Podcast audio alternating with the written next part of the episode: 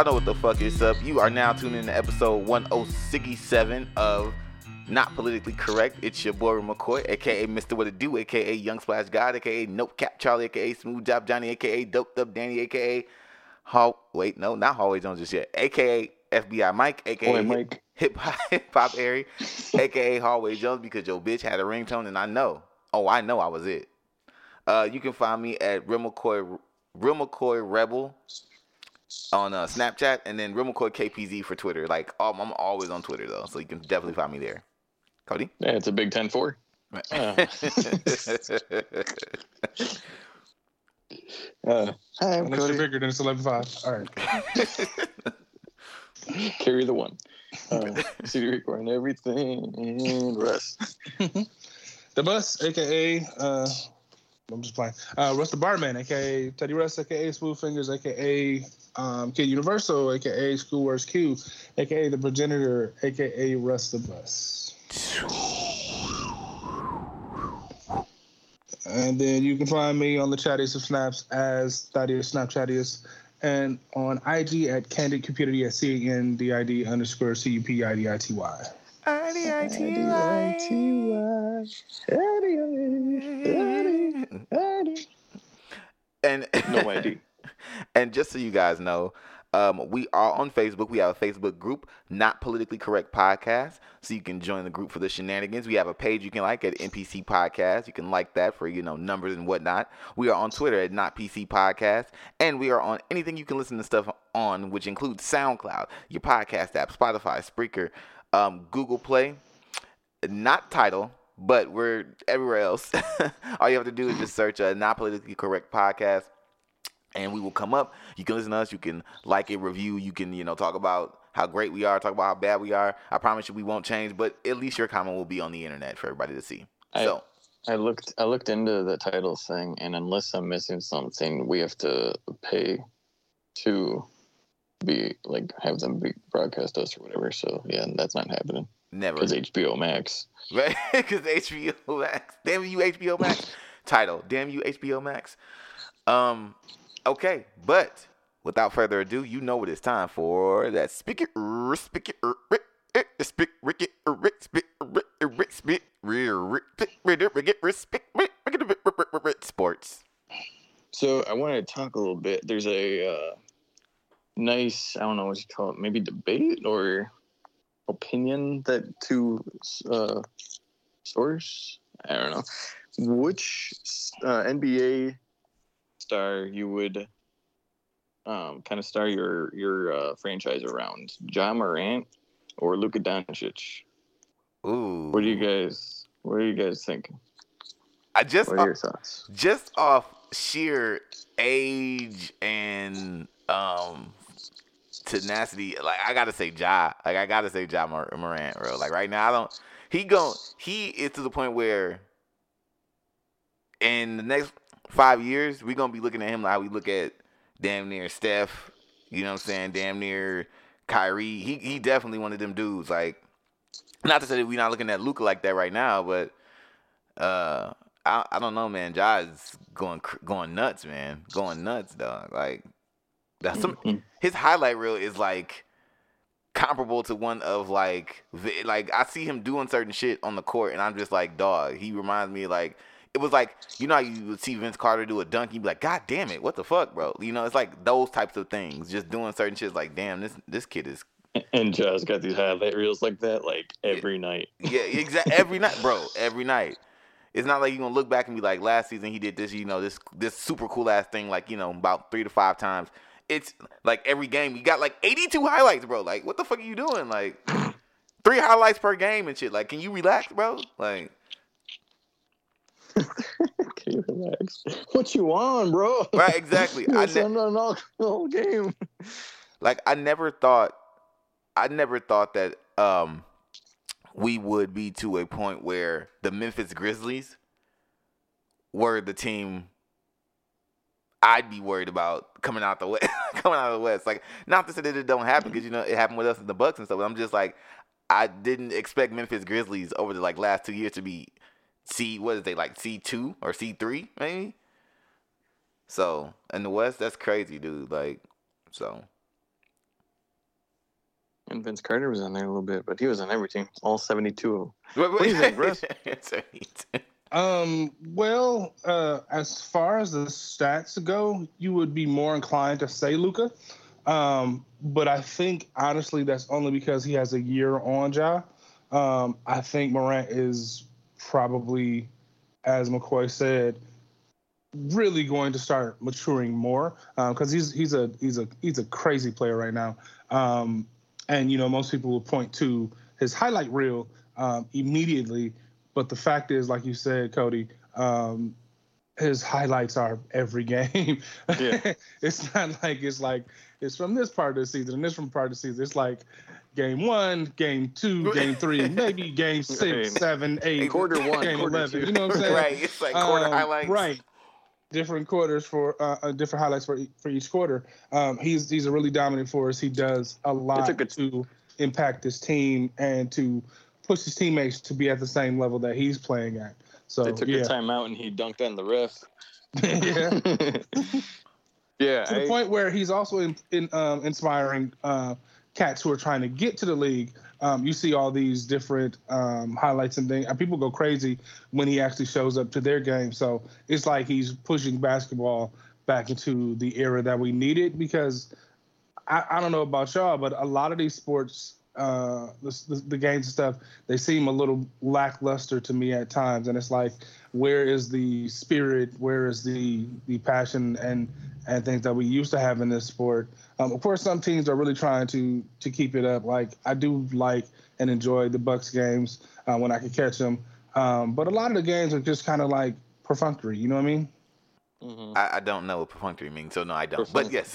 He said profunkery. All right. You know, like, give up the funk. Right. Slap at the face. Let's slap in it's the like it's they're just going through the motions. Okay, Like, got it, got it's going through the motions. It's just like I'm watching a little league game, and it's like, what the fuck? Right. Yeah. I'm watching a little league game. Who is teaching these people?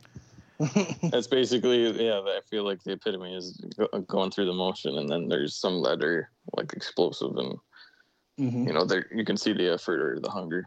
Yeah, Which all those words, I'm just going to Ja. Like I, I love them both uh, as players, as as people. Not that I know them as people, but you know, they seem like lighthearted, funny, humble people, and uh, yeah. Right. yeah. Right. But I don't know, man. That Ja. So Ja's rookie season. Was that two years ago, I think. Uh, That's uh when Z- Zion's rookie season too, and Zion was the all one. over the map with the name, and everyone was expecting him to be rookie of the year. And then this kid shows up. I'm like, who is he? And I'm like, Mhm. he he better get it, and he did. And I'm just, I oh yeah, he and this not like he he uh ever declined or had a bad season, but I just feel like he's just his potential is just growing exponentially. And this season in particular, you can see the hunger, the tenacity.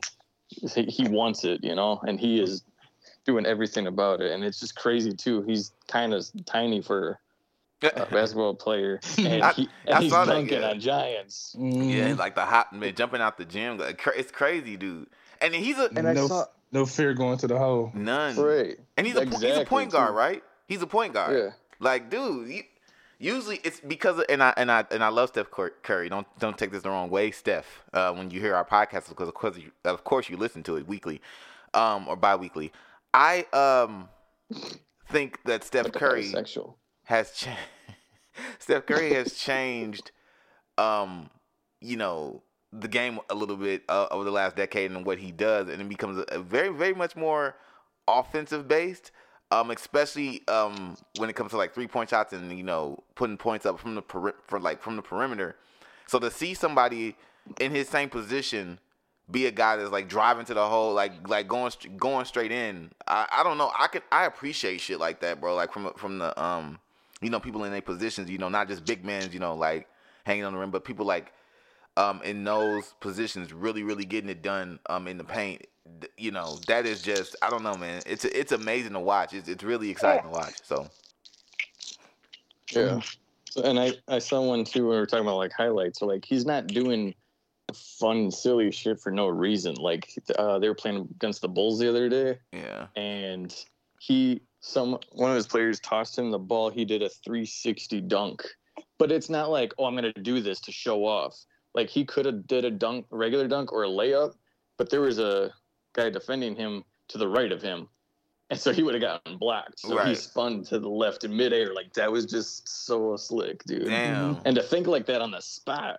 Yeah. In midair, Yeah. damn. Hmm. I don't know now. I got to, I got to see. Not finna. After this, I will be watching. Yeah, he the- never even came down. He's still up there. No, I was kidding. But Made out uh, of helium. it it really um it, it really is I think the job of the NBA players, especially those who are, are who are featured the most as far as like highlights and everything, to impact and affect the way the game is played.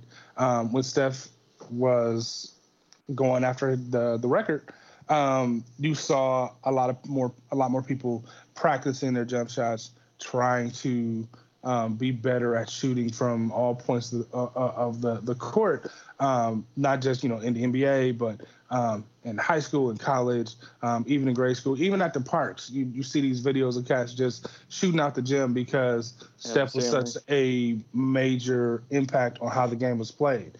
And so, I, I, you know, when Jordan was there, everybody was practicing their fadeaways. You know what I'm saying? It was it's Yeah. it's it's when when you have great players who um, dominate in the league, it changes how everyone sees the game. Yeah. Right. And then there's clips like players against Kobe. Mm-hmm. and they'll and he'll they'll tell stories like they did this and they say to Kobe, you know, I got that from you, and he's like, okay, big fella, and then he tries to show him how it's really done. Right. but it's just like, yeah, you want to imitate. You know, obviously any pa- player, they're gonna say these are my idols, these are who I looked up to, and who I got my game from. right. Yeah, he. So yeah, I'm. I mean, McCoy, you were saying like comparing Ja to like uh Steph in the game of how he's changing and stuff like that. I am watching Ja and have not gotten this excited since like Kobe, Oh like in his prime. Oh wow. Like this kid is amazing. Dude, Um, that's that's so- epic coming from. I just want the world to know that's epic coming from Cody because Kobe, R.I.P. is like Cody's idol. Like so, that's wow. I'd walk on coals for that man, not J Coles. Highest so it's the highest scoring average in age 22 um shaquille o'neal carmelo anthony so Sha- Shaq had 29.3 points then it goes carmelo kobe kevin durant and then ja morant with 27.6 points wow.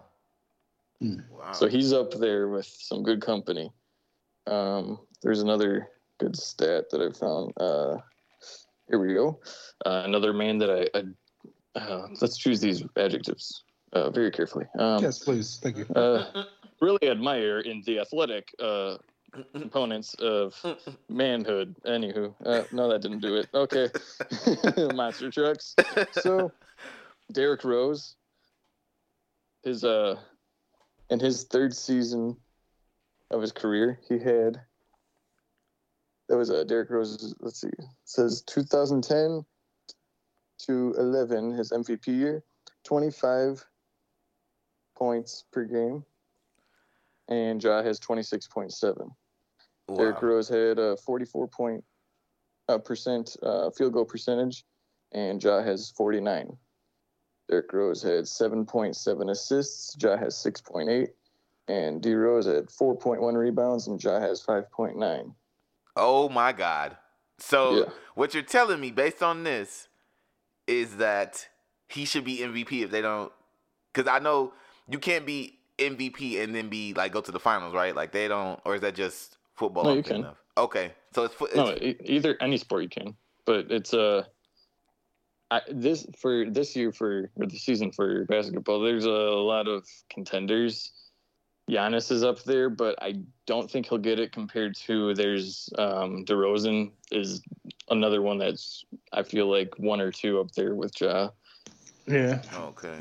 Yeah. DeRozan makes uh, great cars. Yeah, DeRozan, Every Rosen, right. Rosen. Every time I hear dog name, I'm like, Rosen. right, right. Get those prices rolling. Uh, um, he's- But no, I that's wow, that's that's intense to now. I'm finna, I swear to God, I'm finna go watch like three fucking um, Memphis Grizzly games after this. So just YouTube, get ready to see me. Um, but you know, I think uh, and Twitter. I um I'm excited because you, you're excited, and I know how big you are on this sport and what Kobe meant to you. Now I'm excited, you know, and I would be, I would love to see, you know, uh, if um, you know, if somebody's gonna make it out the West and gonna ta challenge us this year, I would love to see it be, um, you know, the Grizzlies. Cause I still think we're making it out the East. Sorry, y'all. That's just the way I think. So. Not wrong for that. Okay.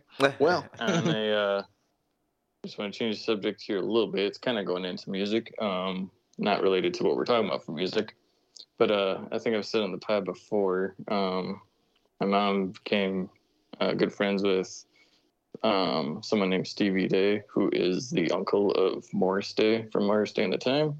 Mm-hmm.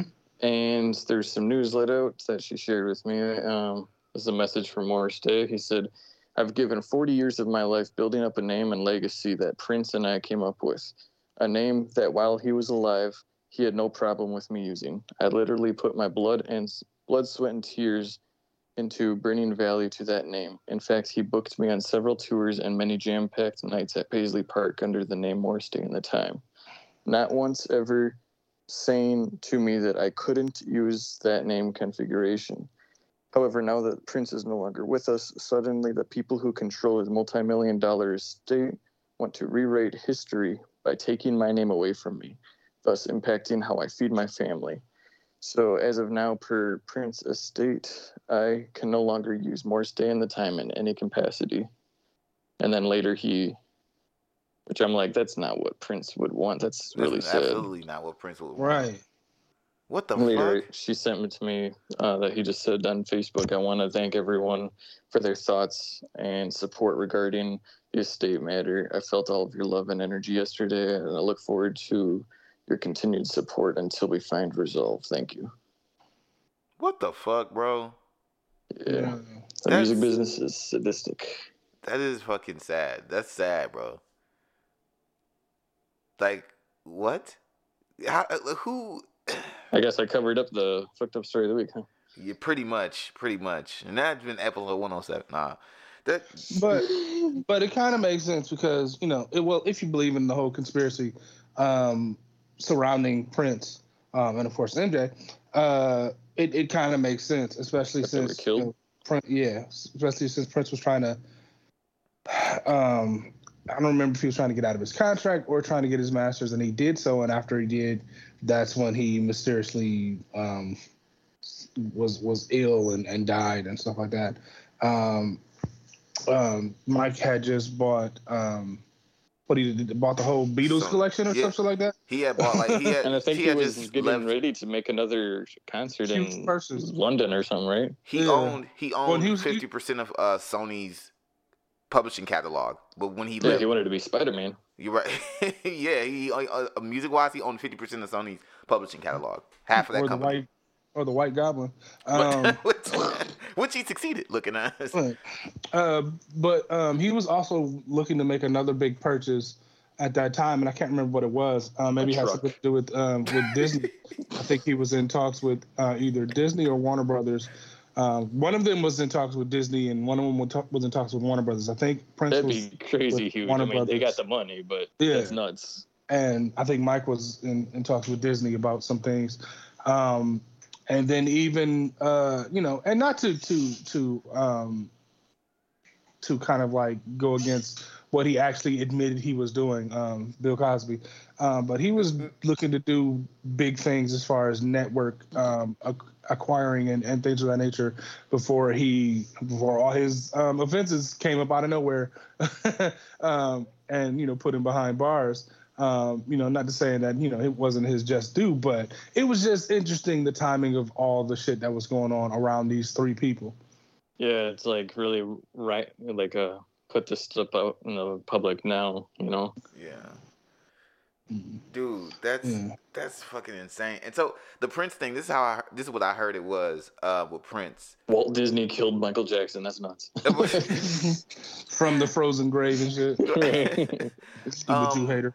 So it has something to do with I heard like after you've been in the music game or something like 35 years or some shit like that, um you automatically get like your it's like written into like music. I don't want to say the Constitution, but like it's somewhere. I think it's like a federal law where after 35 years, you get no matter what's going on, you get the re- everything that you made becomes yours, like publishing and all that shit. Which is what? yeah, yeah. So like if you if you're still if you're still alive, eh, don't don't quote me on this exact thing. So that's why they're killing them off. If you They're starting young with the little Lils and the little whatever. Ex- exact, exactly. So, so we're gonna talk conspiracy theory. That you, and don't quote me on the law. We'd have to look this Like up. it's been 35 minutes. but I've heard, but I've heard, but I've heard this on many occasions.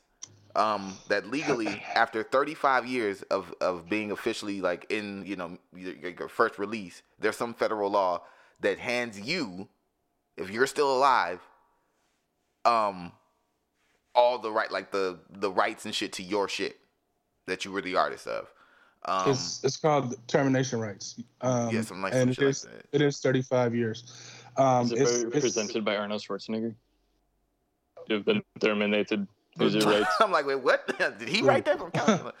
Um, Um, but especially you can re- reclaim your copyright after 35 years. Yeah. It gives art, most artists the legal ability to break any contract Yep. that they have yep. um, after 35 years and reclaim uh, their copyright uh, to their to their stuff. So yeah, And here comes, and I believe Prince was on approaching year 35 in 2016. Like he was approaching like thir- uh, thir- coming on, on 35 years from when he might have signed the first contract or whatever, the, whatever the case. Um, so I heard that the surrounding the conspiracy that if Prince think about all the music that Prince has and how he didn't want shit on YouTube and how he, he was just so anti the way shit was going because he wanted when he when he stepped into the arena he wanted all his shit which is why he Mhm. became the artist formerly known as he became a symbol and shit this is why which is why you played all this shit so Yeah. that you could be like, well, I played that bass line. No, nigga, I created it. exactly yeah exactly no he's like nope nope he wanted all that all that shit and he was coming up on year 35 so i heard in um towards the middle of 2016 so like in either 2016 or t- top of 2017 was going to be fully his and His, he- his last name was Revolution. Prince in the Revolution. like and so if you if you're into conspiracy theories you have to look that up and get it you know kind of look at that but that is what um a lot of people say is the reason he got pushed out of here because he prince really had a lot of influence and really did a lot of stuff in music where if he got the rights to get that back you know it could really hurt a, a place like warner brothers who who was Mhm. one of the big three you know what i'm saying like if he if they have to give prince all of his shit back from the 80s and 90s and shit that he did like bro they gonna loot purple rain come on man they're probably like purple rain might be one of warner brothers best selling albums like it's so like over 10 mi- like come on so just thinking about just thinking about that you know it gets the the wheels turning a little bit if you into Well, that I'm sure they never really meant to see, cause any harm. Right. Of course not. Of course they love that man dearly. They only wanted to see purple rain. Right. Purple oh. rain. but yes, that's very interesting. I'm glad you brought that up. Uh, before we before we man, that feels feels somber. Sorry to Morris Day in the time, man. That shit is horrible. Before we fully transition into music though, I do want there's a sports thing I do want to mention.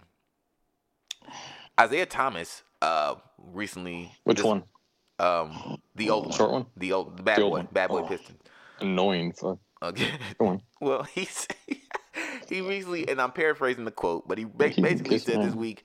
He said, he said, all y'all need to stop that talk about Giannis saying that he would not dominate in the '80s. Oh, yeah, I saw that. He That's true though. Like he would. Who's- I don't. Who's, I the, didn't who's the original cat that said it? Because they got on dog ass right away. Like, uh, yep, that's that crack. What- I was gonna say I didn't know anyone said that that Giannis wouldn't be able to dominate in the He- eighties. But he said, he said, stop that talk about y- y'all. st- Stop all that talk about saying Giannis wouldn't dominate in the '80s. He said, Isaiah Thomas said he would dominate in the '80s, the '90s, the 2000s, or whatever era. We have not Mhm. seen a, a, a beast like this in our league ever. To coming coming from Isaiah Thomas, the bad boy Piston team, Isaiah Thomas, that Mhm. era when it was like, like, bro, like that's heavy. That's heavy. That is an accolade Why? because people talk about how motherfuckers in this, in this league now are like It's soft, very and, light. yeah, you know, like this- they just Yeah, Charles, Charles Oakley ass said that shit. Yeah. Um, saying that What the Um, fuck? Giannis would be a bench player in his era. Yo, wait, sorry. Breaking news, real quick. You guys know Brittney Griner? Brittney Grainer. Griner? She plays for the in the NW. Sorry, WNBA. Oh yeah, Um, yeah, it for her. says she got arrested in Russia um, in February on drug smuggling charges after vape cartridges were allegedly, allegedly found in her carry on luggage. Oh wow. Oh, this is not a good time to be getting arrested in Russia. These Yeah. charges could be punishable for up to Well, I 10 mean, years in prison. it'd be worse if she was arrested in Ukraine. I mean, that's not uh, not that's not funny. I'm la- not laughing. Carry Yeah, on. dirty man. I mean, it's true. it's very true. Huh. yes, though. Oh, come on, we've laughed at Wait, that shit. Said, he said Ukraine. Hey, bro. Hey, pray for Ukraine with Remember the. those? Remember those baby carrots? Uh, yeah, Uh, definitely laughed to worse shit. oh man. Hyro jelly, Hyro jiffy. Oh man, it's been uh, good times here. Um, yeah, so yes, that is uh. First of all, I hope she makes it out of that alive, honestly, and that's not even a joke. That's Mm. dead ass, Yeah, dead ass, yeah. dead ass. and yeah, uh, Charles Oakley was the one who who, who said that first. Who got Mm-hmm. Isaiah to come back and be like, "Bro, shut up," because bro, what did you what are you talking about? That's what they said. There's that crack. You Right, right. have because like, what are you talking about? If there's any dominant players in the league right now, All right. Giannis is going to be one of them. Mhm. He's he's physically built and and plays like LeBron level, you know. Yeah, Right. But he he doesn't. He's not a pussy like Le- Le- LeBron, where he would like whines or flops or stuff like that. Well, I mean, and the thing, okay, so this is the thing with with with that shit because a lot of people give dog a lot of like I'm not even a, a LeBron fan, um, but a lot of people they talk shit about dog in his in, in how he plays, but he's effective in what he does usually. So it's like I keep doing that shit too if uh, if it Yeah. worked, you know what I'm saying, for competitive edge, you know what I'm saying? Yeah. Because it's not like he Well- doesn't have the physique to dominate even still in in, in as you But, like- consider one of the old heads in the NBA. He can still get up and dunk on niggas and take it to the hole without any problems. He can, but a lot of times, I mean, he does do that. But uh, what what I'm saying, if you're built like that, drive through the hole and dunk and shut your mouth and they get on defense right But away. When- basketball is not just a Spartan sport. Just like I'm not Jordan, saying. Judge, would you let me finish? but I'm saying you keep saying you know just do the, do this, but he is doing the best to get the points Yes, on the board. Linda, for his team. Okay, so he could he's built like that, so he could be doing that, and he is doing that a lot of times. But there's times that he talks to the refs about kicking out audience uh, audience members, what the shit, uh, fans, Audience, what the and stuff like that. When you got move it back to like MJ or Kobe era stuff like that, where you know Kobe said that he was playing against uh, Tracy McGrady, and he knew that Tracy McGrady had a bad back, so he like when everyone's coming back down from trying to rebound the ball, Kobe put his elbow into teammate's back. Like there's a big difference, and they didn't complain or. But it isn't. Look, It's a it's a it's an intelligence thing. It's not a difference. Is what I'm telling you. It's it's the same thing. We just uh, frown against dog because it's like, oh, that seems like a weak move. It's not a weak move. He's working the, the same get- angle that other people do on a physical level. On I am going to remove the Intelligence level. NPC logo and put in that crying LeBron He to said, me. no way. Wait. Listen, I love LeBron so much, but just stop with the whininess. You have the the power. It's you with have great to- power comes great whiny Kleenex needing vast. I don't Okay, know, man. Just that wait, works because wait. it makes everybody talk about this nigga, and he demoralizes the other team by removing the fans. Yeah, Wait. well, you know what else works is Snoop Dogg, like twenty four eight, and he just keeps working and working. I heard he's got a new album. out. It's crazy, man. Let's, Wait, Hey, wait. He's back on Death Row. before before we so you can take that to the party. Wait, wait, wait. Okay, I just want to say I, I get what is what is being said about LeBron. Um, I get what you're saying, Russell, because Floyd Mayweather is is Oh, that bitch. that we, okay. We see you hate. We see you hate, Russell or uh, Cody. He is not the. He is a great boxer. He's not the most powerful. He's not the whatever, whatever. He's not the most powerful reader. He's not, he, but he plays a point. He knows the point system for boxing and how many times he got to connect mm-hmm. and that. And so Oh, people yeah. talk people talk shit about him. He's like a Tom Brady. People talk shit about him, but but he's mm-hmm. doing the same thing in his sport as LeBron is doing in his sport. If he knows he can get that foul or he can flop or, or he can like whatever can happen so he can get to the line and make that point to win that game, he gonna play s- smart. Whether he be like you're a lie, you're flopping, like we might get mad, know. but he's he, he knows what's gonna get what's gonna get statistically And- get him there to that line or get him you know where he needs to be. So I get When we're talking about the Floyd Mayweather thing statistically, I'm just thinking like, yeah, he's he's getting the points. He's running around and then boop, little jab, and then runs around again, like boop, little stuff, and then yeah, it gets points. But it's not. You don't look at. Oh, okay, I don't look at him and say like, wow, he is so great because he's doing that. This is this is really exciting. I'm glad I'm watching this. No, I like that Mike Tyson, Muhammad Ali. Who's the other guy? Rocky Balboa. Apollo Creed looking ass. Um, yeah, no. So I just, you guys are fucking funny, but well, you know, LeBron James he does play in L.A. on the West Coast. You know who else is from L.A.? Do you practice these? Because No, these always no. Just like no, no. I do not. I do not. This is this is on the fly. You'd hear him backtrack. You're like, no, no, no, that's not how TS did. Ah. But- you, you flop it right now, and I. so, um, you know who else is alive and breathes oxygen? Is this guy. Who else doesn't flop? It's looking at us. right, fishes looking ass in, inside the water. Um, so Snoop Dogg. Someone once said that Calvin Broadus, aka the world's favorite Crip, Big Snoop Dogg's life is like a video game.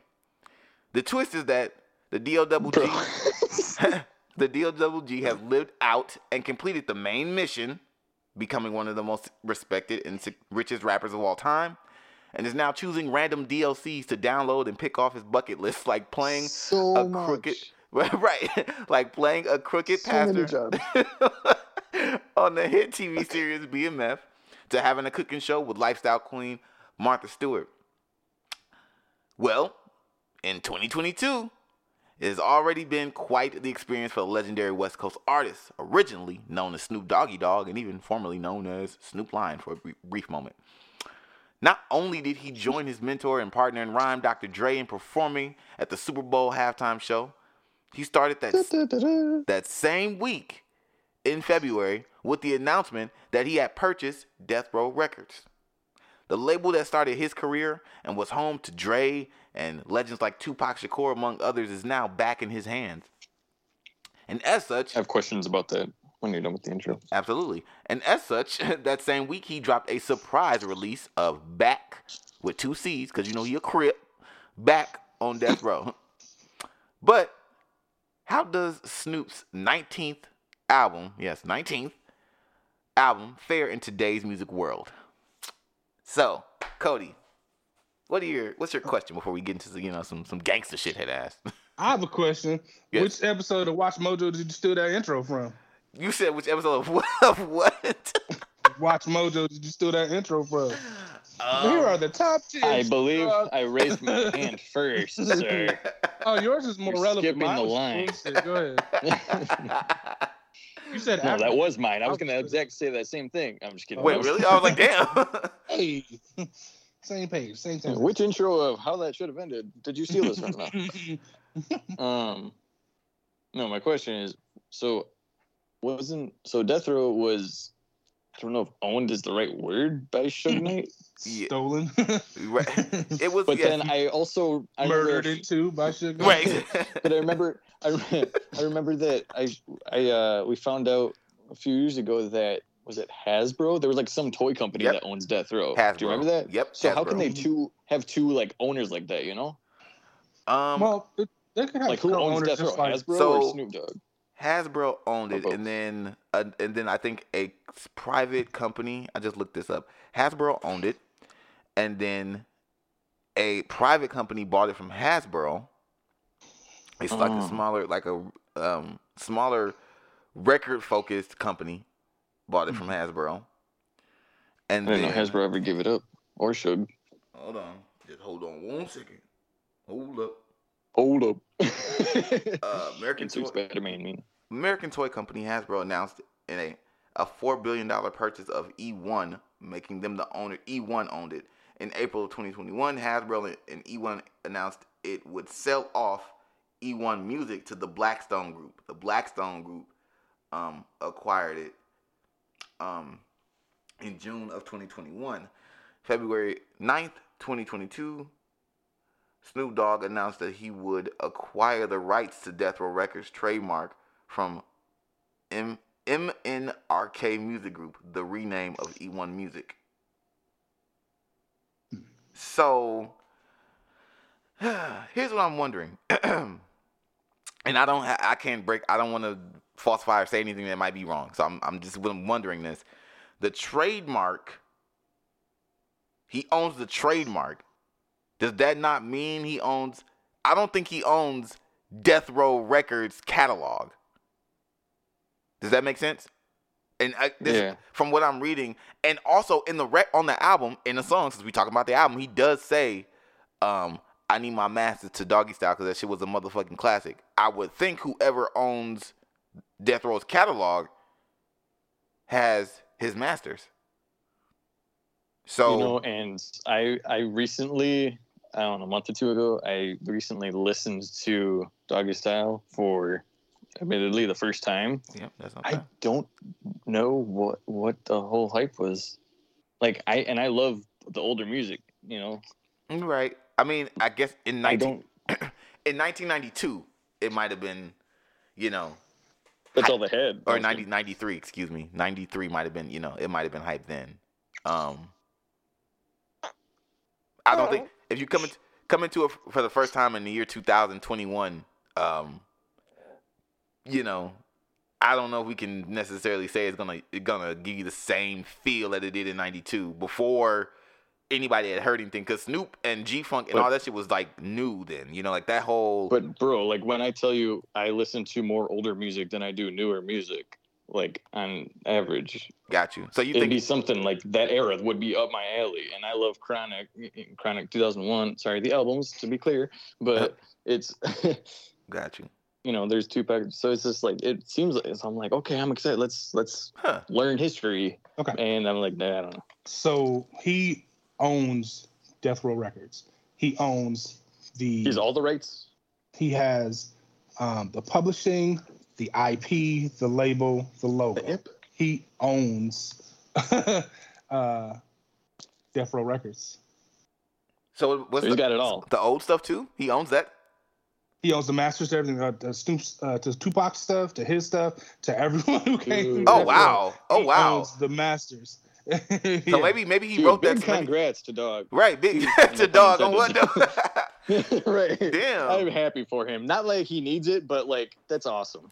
maybe that line in that song it's just it's it's in um house i built i think living in that oh the way i did it um maybe that song was wrote before he got the whole deal done because he definitely said be. i need my master because doggy style nigga was a motherfucking classic well that's that's huh shout out to big snoop dogg man i i'm happy for you bro like It's funny though, like how you're saying, like he's in, like you're saying the D- DLC stuff. Like he's so in everything. And I saw bro. recently, what he's got his own uh, NFT and whatever.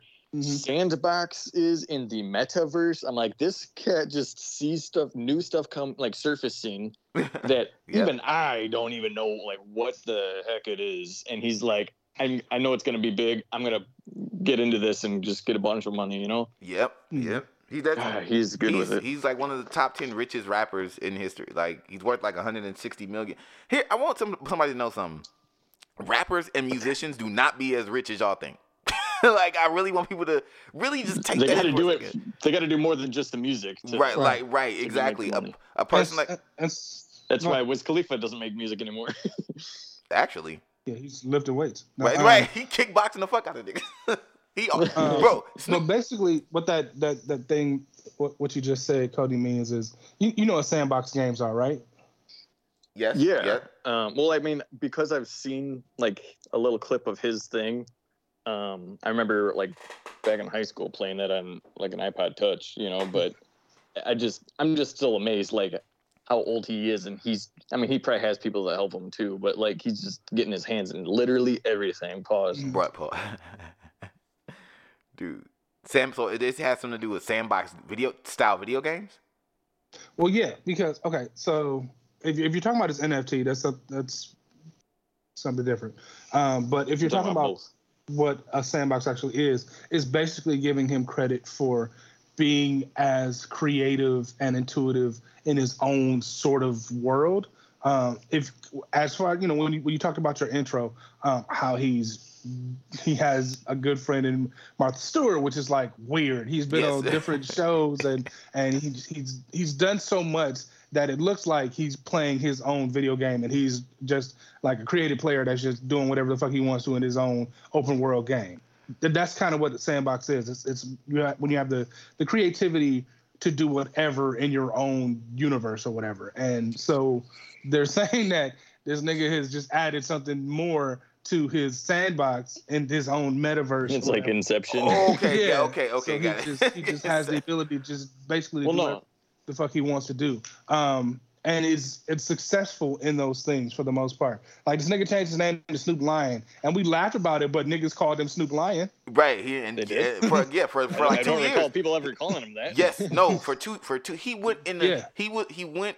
He did the reggae album, which is a good bro. First of all, here's what be Is pissing it? I me never off. Here's what be pissing me off.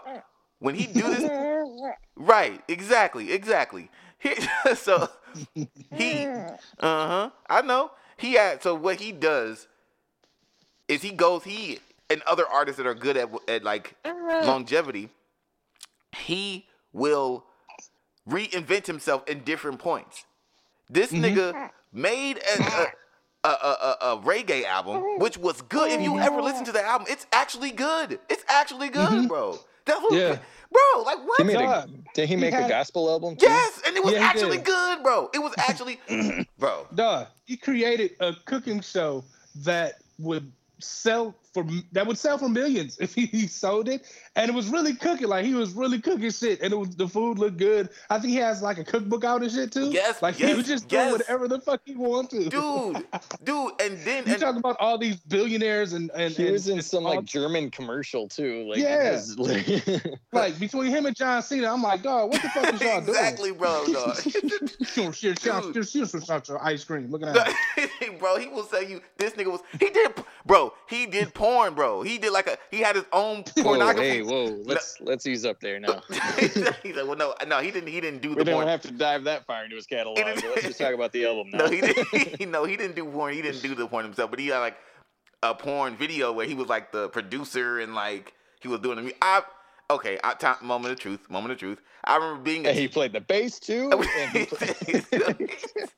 I remember being a teenager, right, and watching this Snoop Dogg porn, and he's just in, just like, he just, wait a minute, in this between is the, where you start digging your own hole. huh? no, Pause. I'm gonna be, I'm a real nigga. I'm gonna talk, talk my shit. Nah, uh, here's in the in the porn, in between like the porn scenes, it's like him having a music video. So it'd be like a porn scene, and then they would, to, the transition would the transition would be him and a bunch of naked bitches and some other niggas. And if I hit this pussy, you gonna tell on me? I remember that song very vividly. I don't know why. If I hit this pussy, you gonna tell on me? Mm-hmm. No tell. If I hit it, and it- and it- tell on me? No tell.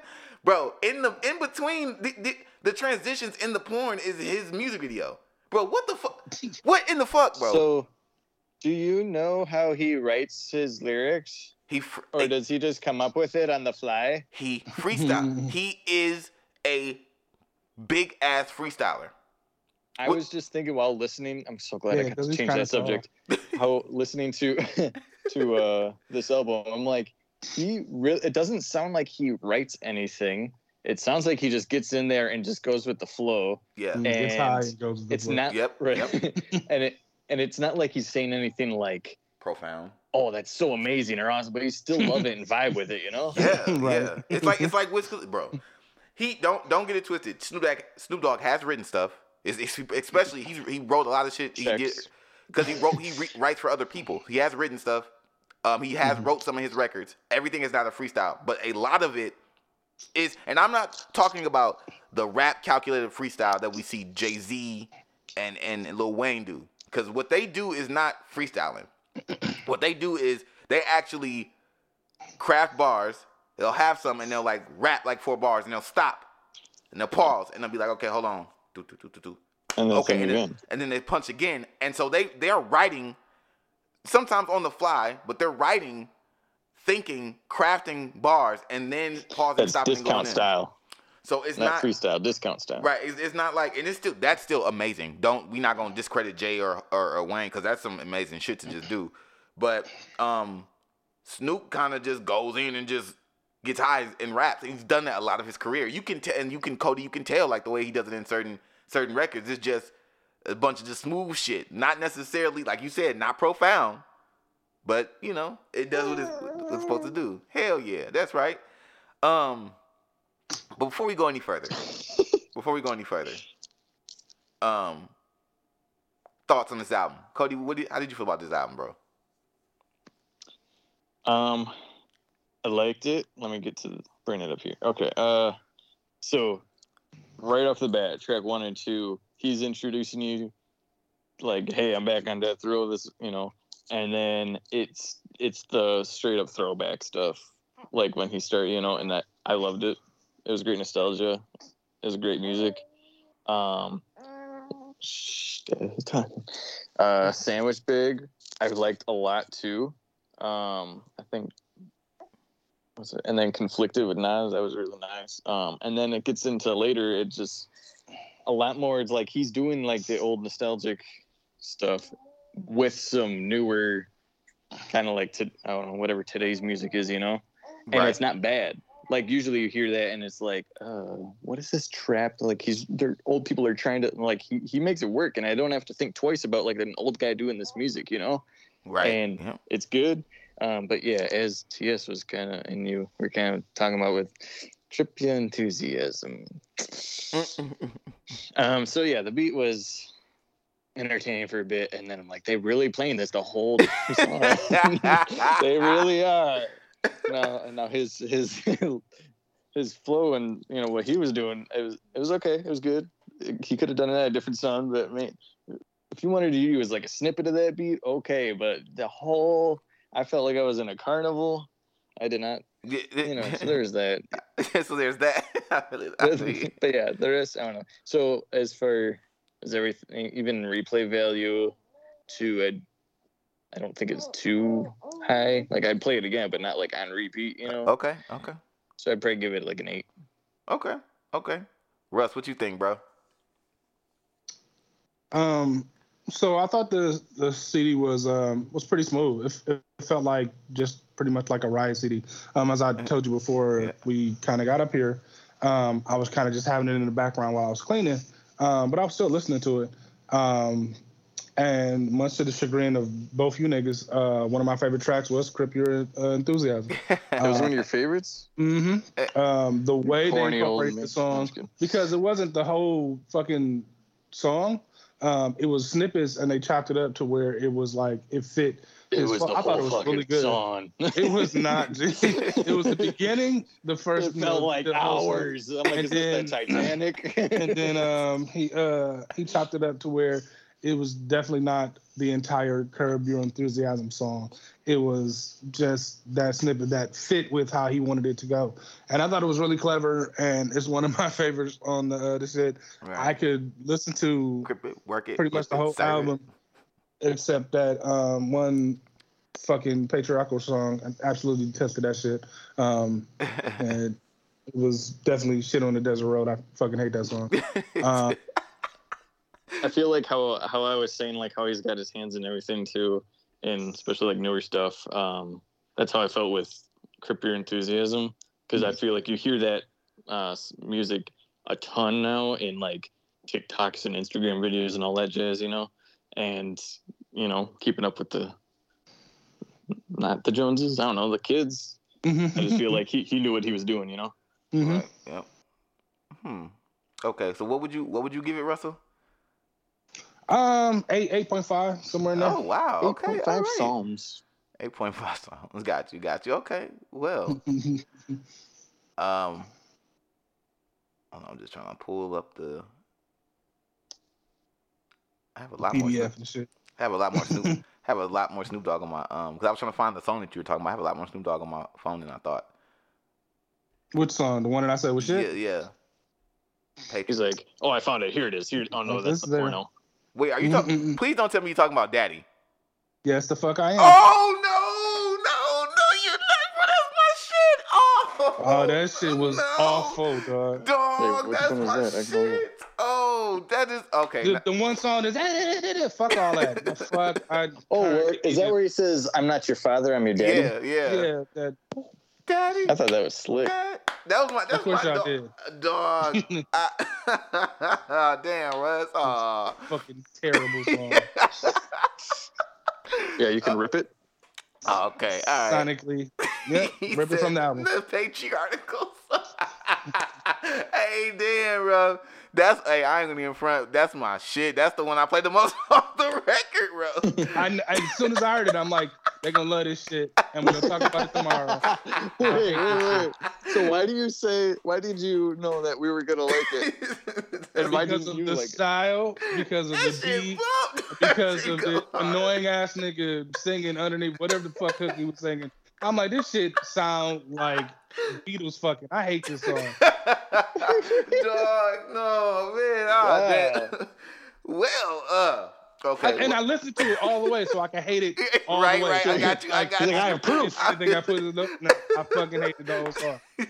Like I skipped to, to see, but it was gonna be the same thing throughout the whole fucking song, and I'm like, yep, it is. Wait. I just go to the beginning, and just, just this shit, so I can tell them, no, I fucking hate this song, because I know Dog. You niggas gonna be like, yo, this song was the best song on the album. I'm mad that you know what's the Fire. dog. That was the one I was like, Yes, dude, I was, burn it. Where's yeah. he Burn said, it. burn it up. Dog, I'll be on the freeway cruising. Motherfucker, that's crazy. I know. He said, So I know, I know you. to this fucking He said- insecticide shit. He said, Beatles fucking. Oh, shit. Shout out Russell for making me laugh. That, okay, all right. We gonna get into it then. Um, well, first, I guess I was gonna originally. I was telling my my pod that I was gonna go back to reviewing this in the way that I usually reviewed it, which was you know three records writing. But then I I kind of uh, shied away from that because this is more about less about like the specific moments and more just about like the things he did. Like so I did revert and go back to my old way because I had three three things I wanted to talk about. Um, the first thing being his his voice, relaxed delivery. Um, from the moment Snoop Dogg became a household name in the early '90s, like we realized that his musical like mystique and and appeal as a rapper was the mellow tone and easygoing ways that the man gives the people his raps. Um, I feel like on uh, back on Death Row, um, Snoop is giving us the butter smooth cadence without fail. Like one of my favorite examples is Doggy Styling, um, in which he even raps about how his music is so gangster and smooth that you can get your bang on and party at the same time. That that that's my shit too. That Doggy Styling, everybody knows. That's definitely like quintessential like Snoop Dogg. Like that, he doesn't get more Snoop than that. Um, the the bounce, the low tone delivery is so calm yet energetic, and it never falls out of the pocket either. Um, that's the thing about Snoop when we talking about his freestyling, his ability to to make records, because he be so high and so like in tune and just like letting it flow. He he don't never be like off. I ain't never seen Snoop Dogg be off beat. I ain't never heard, and I've heard every rapper be off beat, from Nas to Jay Z. I've heard everybody fumble some shit. Snoop never had. To he J ne- Electronica. Yep, yep, Jay. Le- I'm talking about niggas with bars. I'm talking about I'm talking about niggas with bars. I'm talking about the new niggas that sing. They definitely be sometimes. Man, everybody, man. I didn't see these niggas. I didn't heard these niggas. I, Nicki Minaj, I didn't heard niggas and been, been like, bro, he that could have he could have just waited half a second to say that word and it would have been bouncy. But now it's a little chop in there. Like I hate that shit. I Mm-hmm. hate it. I feel like sometimes there might be like people thinking too, like uh, uh, rappers maybe like thinking too hard Yep, or yep, bit, yep. trying to get it right. Like this is what I want to do. With this, you know, did, did, did, and, oh, I messed up. Let me go back. Yes. did. And he just like doesn't stop, and he does. I feel like it's thoughtless, and it just goes. Yep, and exactly. did, did, did, like a wave. Yep, effortless. There's an effortless, uh, effortless, effortlessness of behind how Snoop makes these Like- records, man.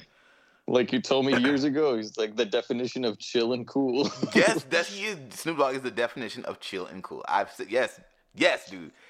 Um, also, um, on the song "Conflicted" with featuring uh Nas, he gives us just enough energy in in this banger because it's a banger too, but it's like just enough energy, but it's smooth enough that it makes for an effect that only he can create. He even has Nas come in with that really like silky delivery that can only happen on the Snoop Dogg record.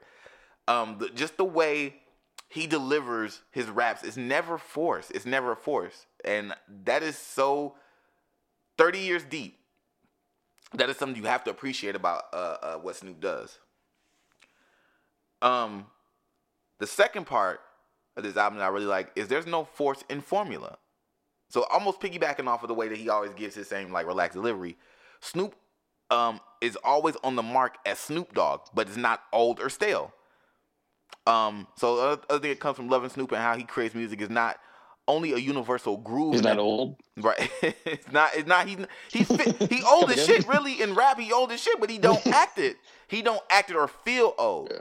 You know what I'm saying? He's like that. He's like that cool uncle at the barbecue that you can like, you know, crack a beer open with and just you know chop it up with. He gonna be you know shoot you some shoot you some game. You know what I'm saying? You gonna learn some shit from the nigga. Like, um, but he creates music that is not only universal, has a universal groove and delivery, and their and rappers, but the type of music he makes is like you. It's basically how can I say this? The type of music he makes is always gonna sound like Snoop Dogg, right? So he has embodied like G Funk, fluid West Coast gang banging style and themes in his music from the beginning. And one would think There's that, right? yeah, no, he was he was destined to go there. Um, and one, Let's change the subject yet. Did you guys ever listen to Algorithm? no, I have not, but I heard Mm, it's I good though. He dropped like, Yeah. dude, between that, he, between that last year, and then he had another album at the beginning of the year that had like a little Eminem diss on there. But man, Really? but yeah, yeah. Um, it was right before him Nah. and them got it back together, like made it. up, You know what I'm saying?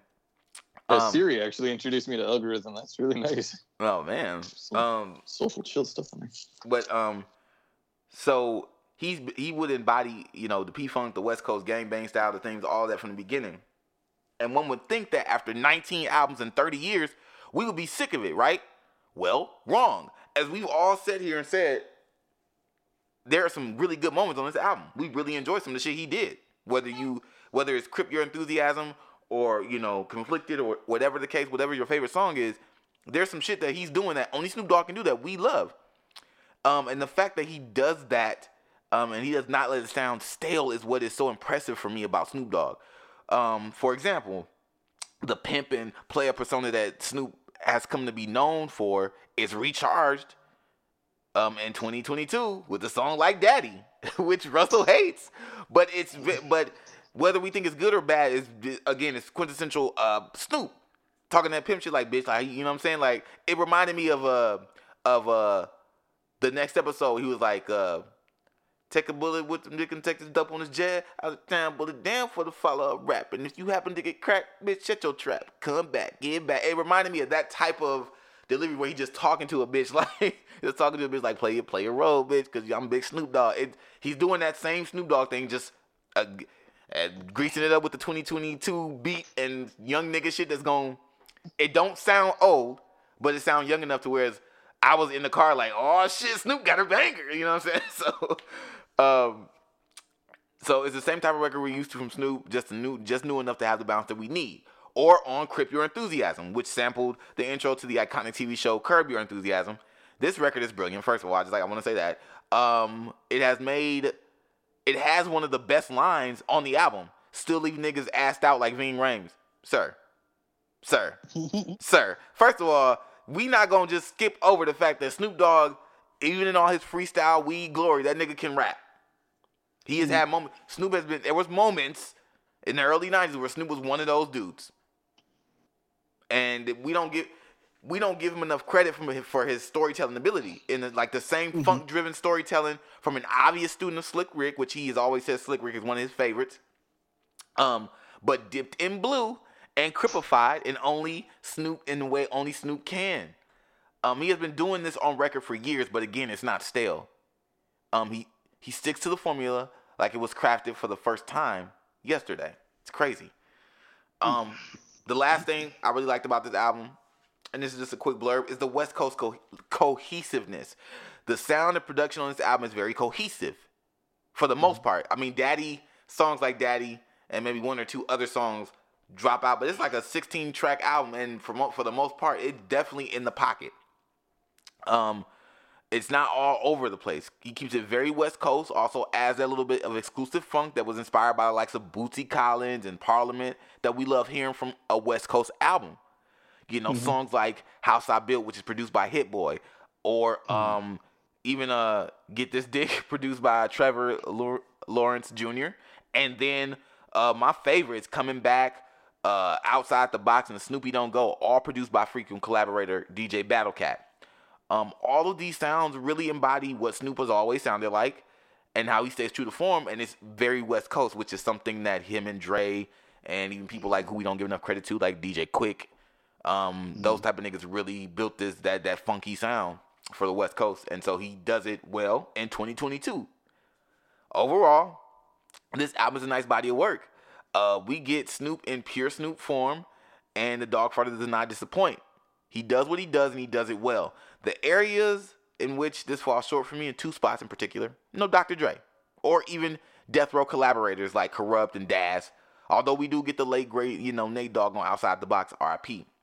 Um, I just wanted it with, with a title like Back on Death Row, you know, not to say that I go into any expectation with a Snoop Dogg album, but you just think that you would get something that played more to Death Row a little bit, or kind of you know link those people in. Um, and the last thing, replay value. Um, while I love Snoop and everything he has done in the world, there's nothing here that is going to keep me locked into listening to this at all. I love Snoop Dogg. I love, you know, what he's been able to accomplish. But as a whole, I don't think I'm gonna be replaying this album much at all. Um, just like I think it's like one to three songs that might pop up on my playlist here and there, or I might go back and be like, oh man, I feel like hearing this right now. But as an album, all in all, I give it a solid seven point five. Um, it's not too much, it's not too little, it's just enough going on that you know shows us that you can in fact teach an old dog new tricks. So that's what I give it. And now it's time for reciprocity. Ah. Ooh, yeah. Classic. All right. So the usual intro for this shit is usually I really couldn't think of anything to talk about, but then I had some amazing revelation or stumbled across something that made everything click. Hmm. Nope. I got nothing. I keep out. Then I got pissed off, so I found. Oh wait, you really you really got nothing? No, I'm kidding. Okay, I was Um, like, damn. All right, well, that's episode 107. Short episode. Episode 16. You and TS, McCoy, you and TS really believe everything Russell says. yeah, honestly, I do. I really, I hope he don't tell me that you know I should start murdering people because it would probably like, well, Oh, I, I hope I don't start telling you that either. You know, he's like, but I hate humans, so they're I'm like, hey, McCoy man, comes. McCoy comes back. He's like, "All right, now what?" right, I was exactly. kidding, bro. What? it Yeah. was sarcasm. You I don't get the analogy? I was trying to Ran get him- a wick harder. Ran him right off the road, right off the road, man. Right off the, he's in the ditch. He's in the ditch. What do you want for to like do? we told me to, so that Right. they wouldn't find the dinner records. Exactly. I played daddies. I was driving away because it just seemed so like great. oh no, you you exposed yourself. They already know you like daddy. right. God damn it! I should I should have played Crip Your Enthusiasm. They would have never known. All right. But I did really struggle with finding something that really resonated with me. Like, there's a lot of shit going on lately, man. Um, What? Nah. Russia and Ukraine skirmishes and full on battles and shit now. yeah, man. Um, America, Battlestar Galactica. right? America gearing up for more protect the world shit. Um, gas prices are rising like a motherfucker. Man, I was um at this gas station the other day, and gas was like three something. It was like three oh five. Um, later Dude, that that's day, crazy. I totally the don't even leave the house, so this is awesome. Yeah. like, so it's like 305, and then later that same fucking day, like it was like eight o'clock at night. Yep. Gas was like 355. Yep. I'm like, what the fuck Yep. just happened, Yep. Joe? Yep. Just over I just over. took a lunch break. What the hell? No, that, that literally happened last week. So last week Wednesday, um, Good. we I was it was last week Wednesday. I remember the day. I was getting my hair braided. I went we went to um my lady's aunt's house, right? Mm-hmm. And we were talking about how gas prices from Tuesday to Wednesday night jumped fifty cents, Mm-hmm. and over the last week they've jumped another fifty. Gas right here, right now around around me, is um between three eighty nine a gallon to four oh nine a gallon right now. Mm. So That's fucking ridiculous. Right, exactly, exactly. Gas prices. And so I, I've heard tell that they might raise the shit to five within like a couple weeks to a month. Jesus Christ, man. So Right. the thing I always hear people complain, and yeah, you don't want to pay more, but especially the those dumb Republicans, you know, they always complain like, "Oh, this president gas prices are this high because of them," you know, and it's like, okay, you weren't saying that when your president was around, you know. right, Right. exactly. Right But- when they did the same thing. You know what I'm Right. saying? Right.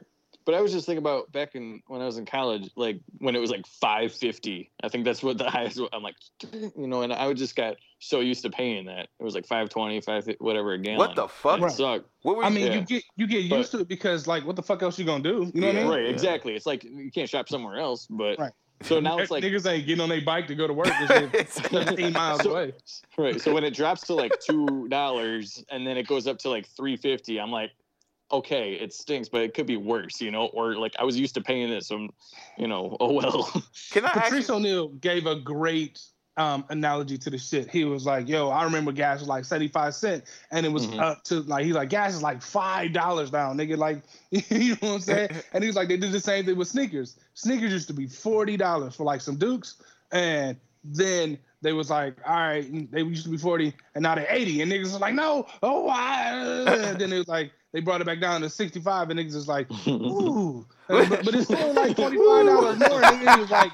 He was like, they got you, they got you ready for the ass fucking. And he was like, and they ass fucked you really hard. And then Oh, now I they ass, now they slow, and you not not they fucking you slow, make you think like they ain't fucking you, but they still fucking you. And he was like, that's what this country does.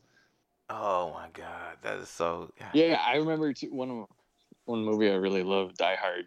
That came out in '88, and I remember that's the same year that my sister was born. And so hmm. when I watch this movie, I look at there's a scene where they pan by a the camera by a gas station, and it was like 79 cents a gallon. And I'm just looking at my mom like, "Are you kidding me?" Hmm. Right. dude, that's insane. I, you know, I just randomly had a thought. Two things. One, if I was riding my bike to work, I would probably have Daddy on in the MP3 player, and then mm. also two, what in the fuck? What in the oh, fuck, bro? I would. oh, the bike would catch on fire. oh right, because it's so hot. I hope the, the, the bike says mommy, y'all run into a ditch. Mom. But the, the ditch, and when I run into the ditch, is like actually on some like Alice in Wonderland. Should I end up in Ukraine? Like, god damn it. Um, I have to go In the fatherland. in the fatherland. Um, That's good. but the second thing is, Pod name. the, McCoy sounded boy. the so uh, the second thing is why I can't even remember what I was gonna say. Damn it. No. Oh, You yeah, crashed your bike. no, no. Why? How many times? Just and this has nothing to do with anything. In fact, in fact, you guys probably don't even want to answer this. But how often do you think So he proceeds to talk. in a in a life in a lifetime do you think that we pump gas? You ever thought about that? Like, like seven times. I'm just kidding. I was like, wait, no, that's that's in a month, sir. Um, dude, I was just yeah, I think I saw the other day that it was something like you in your whole lifetime you wait like a total of like six months or something like that at a at traffic lights. And I'm wow, like, that's crazy. damn, damn, that's crazy. That's insane. That's insane, dude. I just I don't know why I just thought about it randomly because I'm thinking about people getting gas and I'm like, we all get gas often. That's like a really normal life thing that you do that you do. Yeah. Like, how many times do you? and Get, it's kind of yeah, Not I kind of, said the fly. kind of uh ranges because usually I can go like maybe um like a couple weeks without having to fill up. Like even when I was driving back and forth to work, like I would probably fill up maybe um, once every week or two, Yeah, like Like, so, like- yep, maybe like three to four times a month. yep. And having the budget for that is is ridiculous. I think that should be something that you just get for free and shit. But you know, it's- It's like being a girl and you have to pay for tampons. Yeah. Right. The government sucks. right. Or um, you can get allergy medicine just about for free, but niggas have to really pay for diabetes medicine. You know what I'm saying? bro. Yeah, yeah. Right. Fuck out of here. McCoy out here fighting for his life. Right. Right. Damn, Right, damn. literally and shit. Quite, quite the fuck, literally. EpiPens? Like, are you kidding me? It's not my fault I'm allergic to bees. Right. I gotta pay 200 $500 for this? shit? Listen, it's not my fault. I'm allergic to nature. The Right, fuck? exactly, exactly. How rude is that? All right. You want to so- go outside? Nah, I think I'll live in. The government says excuses. right. you just didn't work hard enough, looking ass nigga. Like damn. Like you, you, no, you need vitamin D. I can get it through the window. Dude. I'm cool. I can get it Through through the the window. window. I got this orange juice. I'll be fine. I can get it through the window. It's orange like the sun, right? Sunny D. Playing on looking North at- Shore right now. Forget about Sunny it. D. oh my god. All right, I'm sorry. But, This you is know, good. not only no, y'all could not, not only is gas prices rising, but um, the rent is fucking ridiculous. Like Mhm. especially with these landlords buying up properties to where families have nowhere to live. Like you can't even live on Earth no more and shit because they, they buying up all the land, you know, and then they're charging like three times the amount for the shit. Wait, I was drinking water when he said I that just- shit, bro. Just say I just spat on my baby. I'm sorry, girl. But I mean, like, You can't live on Earth no more. the funniest shit I seen was that somebody was like, "Them hoes in the uh in the uh in the landlord office don't make three times their salary and shit." Like I was crying laughing Dog. because make sure you have that shit on doc, you know, documented for you to get into this small ass place that they don't even want to fix up. You know what I mean? right, dog. Holy shit, bro. Okay, this is this reciprocity or Russell comedy hour? Because I don't know what the fuck going on at this point. Damn. There's some nuggets in there somewhere. Wisdom. Bro, Russell is bullshitting. God. Shit, dog. I just really, literally saying? spit my water out. What the fuck, bro? Huh. It's it's crazy. Like, and then T.I. ass out here doing comedy. Like it's right, like dude. God, Godfrey was on Wait, his he ass, is? bro. Godfrey Yes, was on his yeah. ass, bro. I, bro, I, I got what God, Godfrey was saying, but also I'm like, damn, let the little nigga just try, try some shit. Like, what?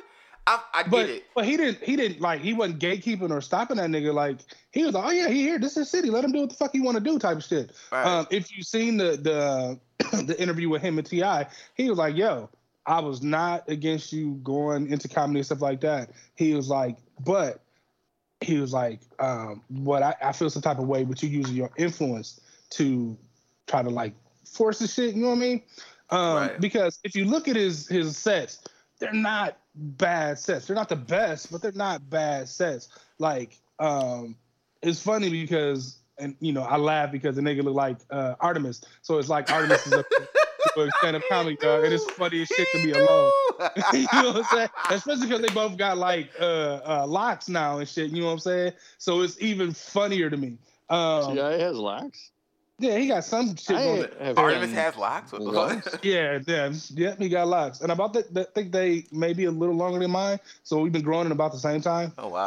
Um, it's so hey, it's funny. oh, but oh, by the way, just a little side note. I'm finna get back on y'all ass. I found the lock person down here, so I'm finna get back in the game real quick. I'm just letting niggas know it ain't Oh, sweet sure, no for more.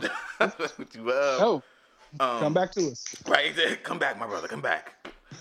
um, dog, that that that Godfrey thing and T.I. thing was so int- it was so funny to me because I totally understood wh- whether or not Godfrey was trying to be whether he had been attacking him or not, which I didn't I Mhm. didn't see it as a full on attack. attack. Right, I did. I just saw like him, like you know, just kind of like speaking his his mind, which you know Godfrey does. He's a really Always does. He's really yeah. good at that. Um, I just thought I understood what he was trying to say either way. Mhm. because it's like if you do if this is my if this is my show I'm if this is my show I don't think like this. I don't think like this in any way shape or form. I'm the type of dude that my woman would never allow this but I'm the type of dude that if I'm getting married I wouldn't care if somebody came to me like yo can I propose to her at the reception or at, at, like after your wedding or like when we're doing the the other shit I personally am a person that's like everybody get your shit off. If it's a day about love, I'm married now. So if you want to come through while we on the dance floor and be like, yo, can I get your, you know what I'm saying? Can I propose to you? I would I would say yes. My I wouldn't my girlfriend would never allow that. So don't don't please don't ask me, but I wouldn't care. Same in the same in the same sense, if God if I had a show, if I was a rapper, Mhm. I headline, I shut it down at midnight or whatever, 1 a.m.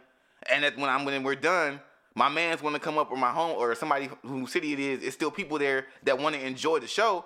I'm not finna Right. be like, yo, y'all gotta stop. It was my show. Y'all gotta stop all this. No. Yeah, I'm gonna get my check and go home. Shout out my ho- get, get your shit off, homie. You know, I hope you, yo, if y'all from the state, listen to homie because he got some shit he want to say to y'all. Like, I'm not Right. finna be negative about it.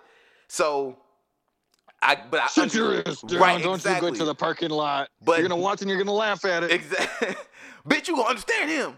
Um, I, but I get what tip? Godfrey was saying because he's like, okay, sometimes a person of Godfrey, Godfrey's um, stature in, in comedy and stuff, he's I feel like he's had to scratch and claw to get to where he needs to be and where he Mhm. even is, and he is- is not even recognized the way he should be yet. Right. Um, so if I'm headlining and I'm his level, you know, and I'm trying to get to Eddie Murphy level type shit, and me being a headliner is important to me, I can understand having put in all this work to get there, and then somebody comes on after the headliner, after you've been, doing comedy for 20 years plus, Yeah. and he's not even a real comedian. I get I get the sentiment of him or him being like, no, bro, just relax, chill, you know what I'm saying? Go do your own shit. And, you know what I'm saying? Maybe go for me next time, some shit like that. So right. This is all But- I'm. but like, this is what you learning say- about this for the first time, and if I hear headliner, there shouldn't be anything afterwards. Afterwards, right. Yep. Now yep. it's Cus- custodian. Janitor. Right. Announcements like uh, we got next time. I'll come back. That's it. Um, and no, I, I understand that, but it's it's and I likened it because I was talking to a, a, a few other people about this. I likened it to um, it being a rap concert, and Hove just went out there, or Wayne just went out there and just killed the the, the set, and Dave Chappelle ass come out the the uh, Right. green room, like, hey, you mind if I uh, rap a couple songs? Like, Right. first of all, nigga, we didn't even know you you rap. Right. Second of all, don't nobody know you rap. You know what I'm saying? They know you exactly. comedy. So if you want to do a comedy set to my shit, yeah, I'm good. Um, and with T.I., with T.I., I'd be like, yo, if you came up to rap, yeah, but you don't go like like you said, you don't go after the headliner because that's the end of the show. Introducing chocolate dropper. Right. Right. right.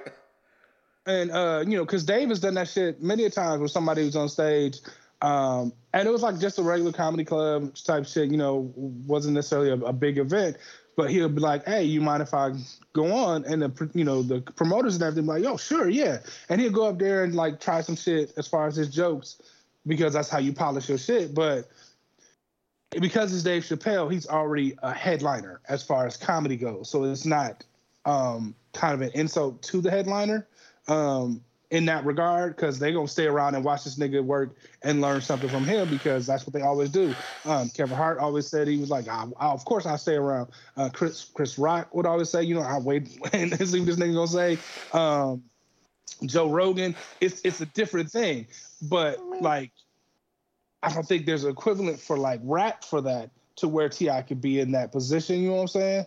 Like it, it, it would liken if if the headliner was on stage and he's like, "Yo, T.I. in the building, you want to come up and do some shit?" You know what I'm saying? It would be like that, but the way T.I. did it, it was like, you know, this is my town. I just want to try some shit if you don't mind. You know what I'm saying? Right. And when you could have went anywhere else, or you could have hit me up earlier and be like, "Hey, you mind if I, you know, come on your set to do this?" And I'm like, "Yeah, you know, I, you you'll come up at this time, and I'll just come up after you." You know what I'm saying? This your time. I want you to get your shit off and and and work your craft. Because he was telling me, he's like, you know, it's not like your comedy's bad or anything like that. It was just how you did it, type of shit. You know what I'm saying? Yeah. Right. And that's and it's it's a respect thing. It's a respect thing. And I think any respectable rapper, you know how rap is. You know what I'm saying? Like Nope, Mhm. I don't.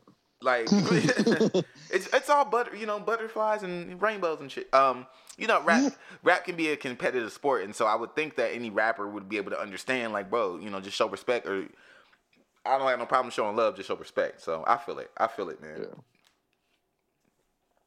But gas prices, no. But yeah, like you know, it's it's like it's like like what the fuck is going on, honestly. yeah. Um, I saw a video yesterday of a nigga robbing, I think it was a Walgreens, and dog had like this cloth sack, and he was just like pause first, uh, and he was like he was not even like taking money, G. Like he was just taking shit he needed. Right. Their And, pens, like, little like flip he was- calendar. he was taking like shit from behind it, so like cigarettes and combos, and like just random random shit. Somebody uh, took my tippler. And so uh, the lady was on the phone, just like calling the police or security, or whoever was like, "Yeah, he's just going through all this shit and taking all this shit," and she was like talking real calm. And then this white cat jumped up and tried to, like you know, act Captain Safo and shit. This nigga threw a banana at dog.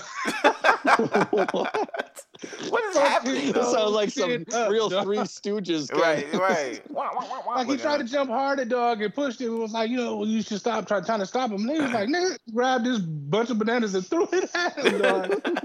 and it fucked his shit up because he stopped like really trying to go after him. Like he looked like he Mario was trying Kart on what?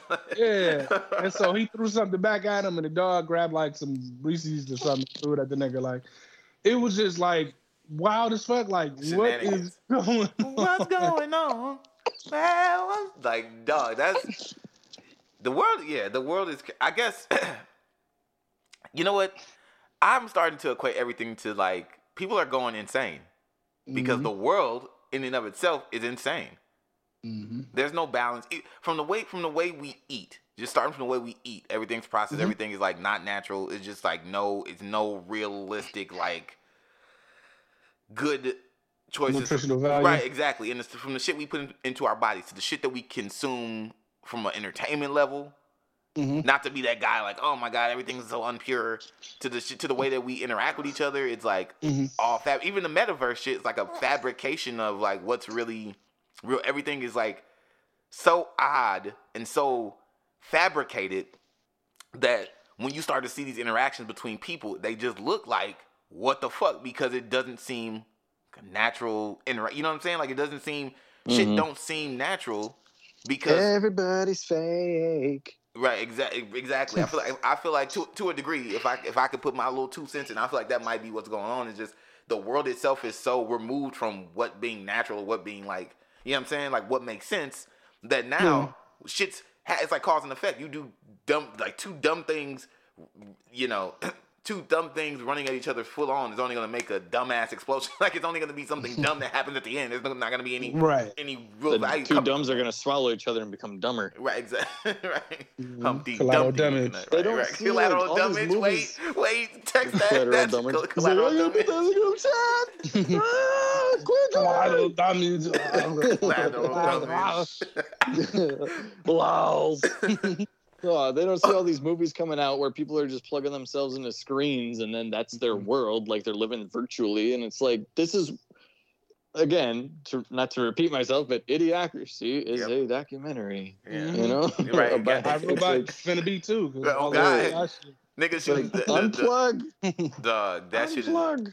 There is a dude. There is a movie, a Bruce Willis movie, man. Um, Looper. Surrogate. It's like Die Hard. Oh yeah. Surrogate. it Die Hard? I bet it's Die Hard. It's- Wait. it's surrogate. no, Uh, I heard. I heard there's no surrogate mothers in there. right.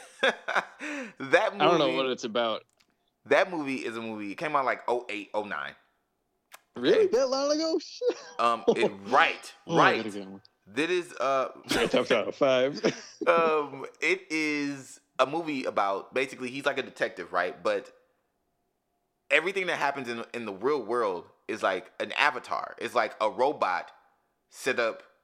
You you sit in this like at, at home, which is funny because it's the pandemic. We've been working from home, most of us. You sit at home and like plugged up, almost like the Matrix, and you control your robot. Your robot does not. He looks like you, but it, he- he's a fabrication of you. His robot has hair, like a bang or some shit. He does not. And this is a serious, like a drama thriller, um, because he's like a detective. He has to like solve, I think, like like a murder or some shit. But the way that had played out always stood out to me. And then over the last few years, shit started to happen where it's like, damn, okay, we stuck in the house, we at home. Like him and his wife didn't even they were in the same house in the other rooms, and when they hopped out of the things, they didn't even interact. Like the way that they interacted is with their their surrogates. It's that's creepy. it is really creepy. It is really weird, but the creepy thing about it is that it's starting to become true. We have the metaverse. We have this whole thing where motherfuckers the pod the, the podcast the pandemic um the panini looking ass the pandemic uh, The that, Panera. that started right that started and all of a sudden we have people giving us um, virtual reality concerts and shit like that hmm It was like we're not even in front of each other anymore like i don't know man it's just it's just weird We don't I- even strive to to have that type of interaction anymore. yeah Uh, man it's so if you- weird it- It's it's funny because like you know I, I be on Facebook, like just looking through shit, um, and even on YouTube, um, and and not Twitter because fuck Twitter. Um, Fuck How's you, that? fucker. daddy but That- everybody is so everybody is so so focused on posting these stories and this this for lack you know, lack of a better or more cohesive uh, phrase uh, fairy tales because Yep. they like to be they like to be the center of attention they like to push this bullshit forward and it's not even a real reflection of real life or their life and the shit the shit that, that always impresses me is that everybody always has a super focused opinion about the other. I'm so sick of hearing about you know men should do this and women should do this. Like Yep. it's it's On like both- let people live live their lives. Like let people live who be who they want to be. I don't understand why it is so important for us to judge others. You know what I mean? Because they're bitches Yep. and they suck. I'm just kidding. But the, the the one that comes up a lot is the whole um, LeBron James. no. um, fuck is it? It's usually something to the effect of um, either who should pay on dates or um, Oh. how should people determine their household uh, expenses um, as far as who pays for what. Oh my god. Um, all the traditional saw- shit that they want to um, enforce on a man, but they don't want to um, live by as a woman, and vice versa. yep. I saw one the other day that really made me think of you, Russ. It said something like this. I, th- I don't know if it's a true story, probably, or if it's just like a generic thing. But Mhm. these girls want, uh, I don't know if it was a particular girl or these girls, you know, intuition sign here. Um, wants the guys to pay for everything, even like living together, like Mhm. food, rent, the bills, this and that, blah, blah, blah. But then when they get divorced, give me half your money. Right. Yep. Yeah. No, bitch. Prenups. Nah. or, Um, or or they get mad when you um, bring up the whole prenuptial agreement because they're like, "What? You don't trust me?" Or da, da, da. like, "No, bitch, I don't," because He Statistics go "No, bitch, that- don't." 50% fifty of the percent, fifty I'm percent people are uh, uh, marriages result in divorce, and eighty percent of those are initiated by women. So fuck no, I don't trust you. What the fuck you Wait, mean? 80, Yeah, 80% of divorces fifty are percent of divorces are ended by this. Uh, no. Fifty percent No. of oh. marriages end in divorce, and eighty percent of those divorces are initiated by women. Wow. Wow, man. You know what it could be? You could. I wonder if they would be more like, "Oh, okay." If you say, "Well, I trust you right now. I just don't trust the divorce you." right. no. that definitely would probably not work. Uh, Because But you, the sh- thing 'cause you is- should Classic trust to pickup divorce line. me. and I and I present it in this way, like, listen, you look like listen, my future ex-wife. listen, listen. It's not a, a tr- it's not really a trust thing. Um, unfortunately, Protection thing. America has made marriage a business instead of it being a covenant that people uphold and stick to. It You're seen as a business. So that if things should not work out, this protects me because the world is geared more towards you. And so if things should happen to go sour, and I pray they don't, God forbid, if things should happen to go sour for any reason, there could be a number of different reasons. I could weigh one more pound than you initially met me at, and that might hmm. turn you off in some way to where it kills all your attraction for me, and I would lose more than half my shit for that. I could lose the kids, I could lose the car, the house, my money. So I'd be stuck in a terrible position and still would have to owe you shit for the children. And that's bullshit to me, especially if I'm co-parenting and being a co-parent and trying to make this relationship work when you don't have to do anything. the stupidest part is the whole like, well, he got me used to a certain lifestyle, so no, what? Well, this prenup says that lifestyle you had before ain't got shit to do with me. Exactly. It don't your lifestyle that you think if you're if you're with a person Adapt. right, you better you better get your goddamn um caterpillar on or whatever the fuck that uh the there's a when I when I think of uh So a adaptation butterfly. uh there's a there's a like a there was a uh, when I think of like um things adapting. There's this like experiment recently, like in like the 90s or, or 2000s, where they had like these butterflies, and they like Mhm. experimented with like how quickly they evolved, and they like evolved, like they worked, and they looked at them for like I think over like 50 years or some shit, Mhm. and it it came to an end, the end in the 90s or whatever, and what they had found is that it only took them like 50 years to completely start. Um, it was a place that had a lot, a lot, like a lot of smog, and it took them like 50 years or something to start giving birth to moths that had the same color as the smoggy area that they inserted them in from being super white, so that way they could survive being, being like Evolution. Eaten, mm-hmm. eaten by like predators. Has nothing to do with anything, but I just thought it was fun. That's why I said moths. Well, that kind of reminds me of some. Uh, wow, this Russell Presley is really like ADDville. But anywho, uh, I love it. I love it. I think it was. I saw a clip from Steve Harvey, and he was saying something like that. If you like a, I think they said, he said a flea can jump like thirty-five. I don't know what it was. We'll say inches in the air, and you put that flea in a jar and close the lid, and that flea will jump and hit the lid and come back down, and then realize, oh, I don't want to hit the lid anymore. So they jump a little less. Now they're not jumping nearly as high as they could before. Then they have babies, and those babies see and emulate what their parents are doing, only jumping a little bit. Mhm. Basically, getting to with humans, like you emulate or copy or do. You you think your potential is what you see around you, when it could be so much more. Yeah, Oh, it's limited to your immediate Bars. environment. Man, dude. I- Yeah, which is which is the whole nature versus nurture thing. Yep, yep. I was gonna say this. I'm glad that you brought up the the marriage and, and shit like that, the prenup thing, um, because I do. I often do get sick of hearing. I'm I'm, I'm glad that we have this, this uh, podcast because I was th- I've been thinking about this for like a month now. Um, I often I get so sick of hearing it's it's actually draining the consistent male versus female battle online. hmm Um, it's it's really draining and Should you know what help your mental health? Get off Twitter. yeah. Just saying.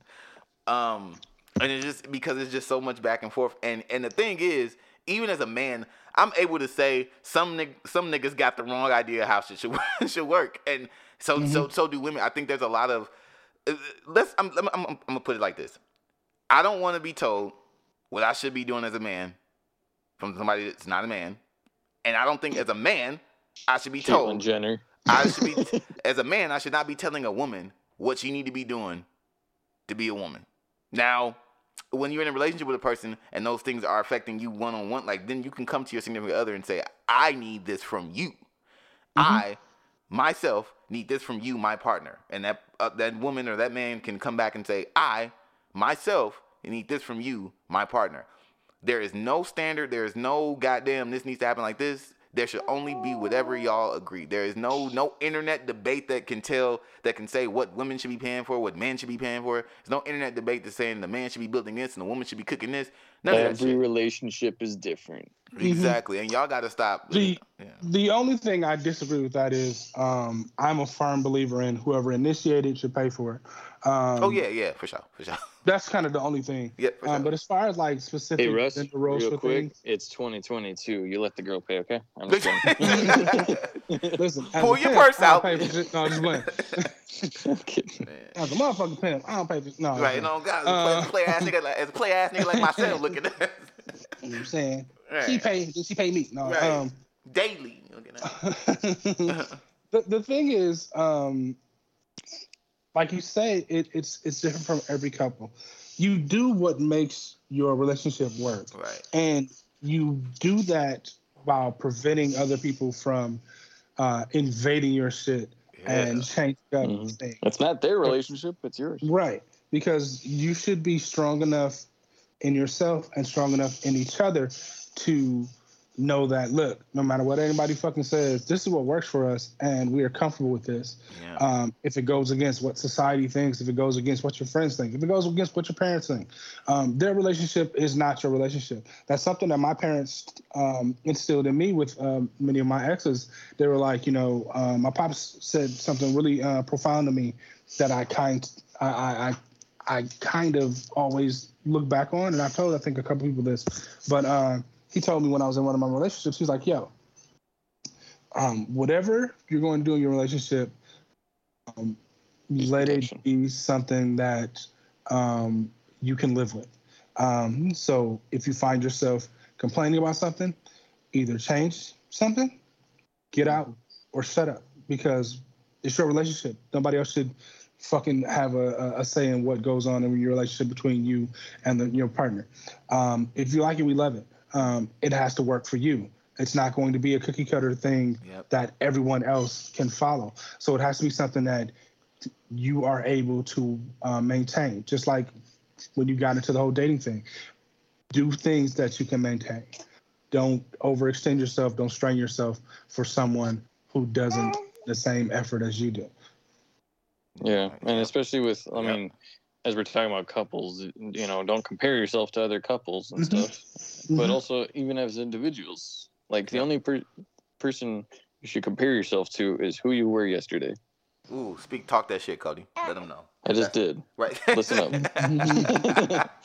um, I agree, man. I agree. But but but but but but but but but, but, but um, before we completely turn this over, I just do got to say this: women, y'all are not victims.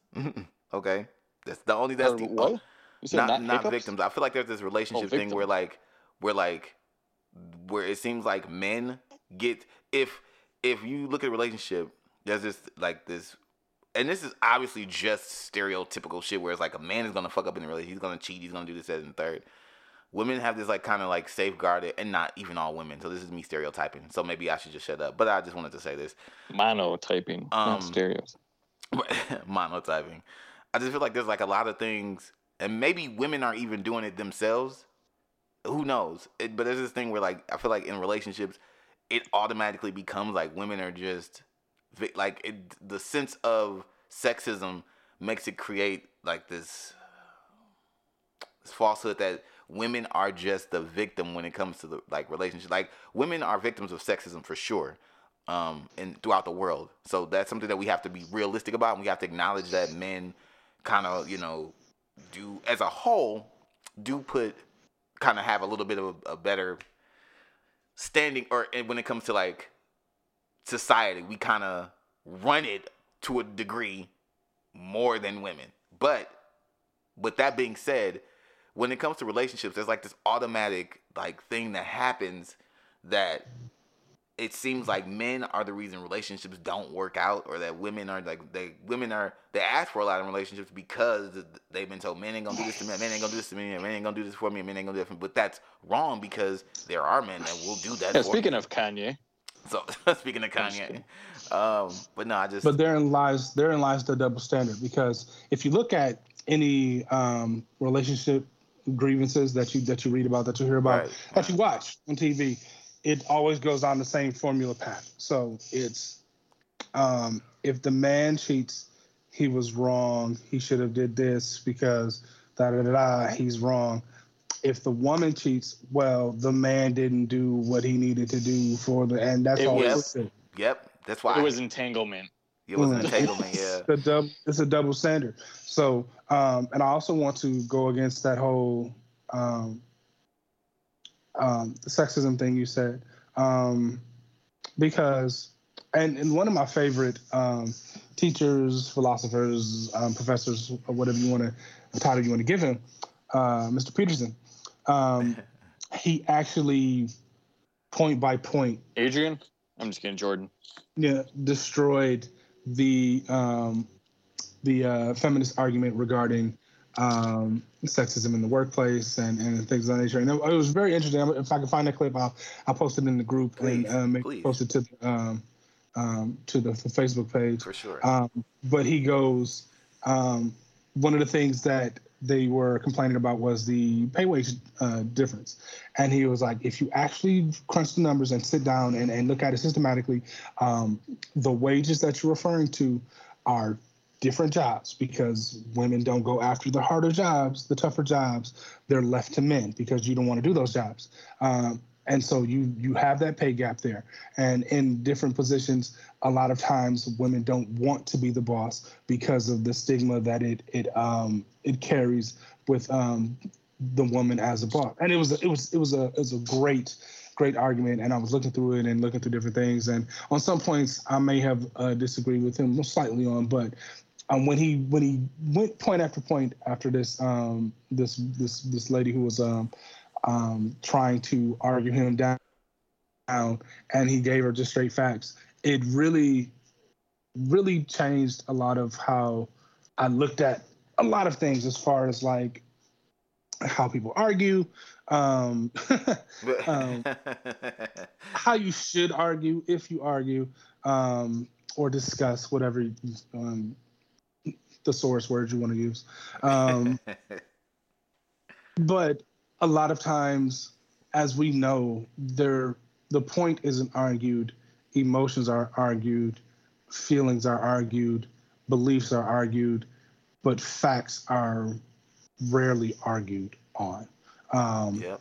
Yep. there's the the whole uh, MGTOW movement, which um, which is why I know that percentage as far as like divorces go, um, because it's so readily hammered into everything they talk about.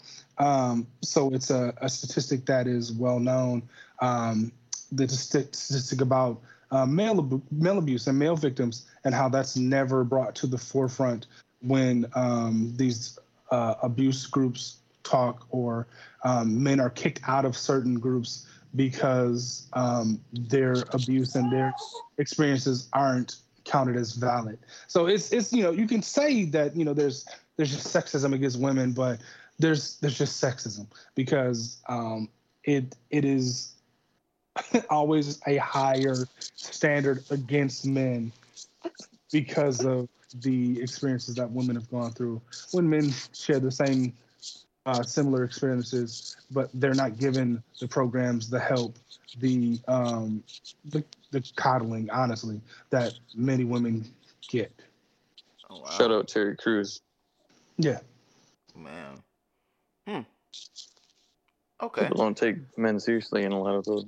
It's the whole, well, you're a guy, you're a man, toughen up, then get over it. When a girl, yeah, like you said, I guess no other way to put it than cuddling. It's not like it's to be taken lightly or anything like that, but Mhm. why isn't it not equal, equal then? right. But but they're not looking for the equal or the equity. They're looking for um, just putting men down. Um, one of my Facebook friends, and it's interesting to me how um, a lot of their posts revolve around um, people of different races, and um, in a in a in a um, in a positive light, um, as far as um, Asian men, um, Asian women, Black women,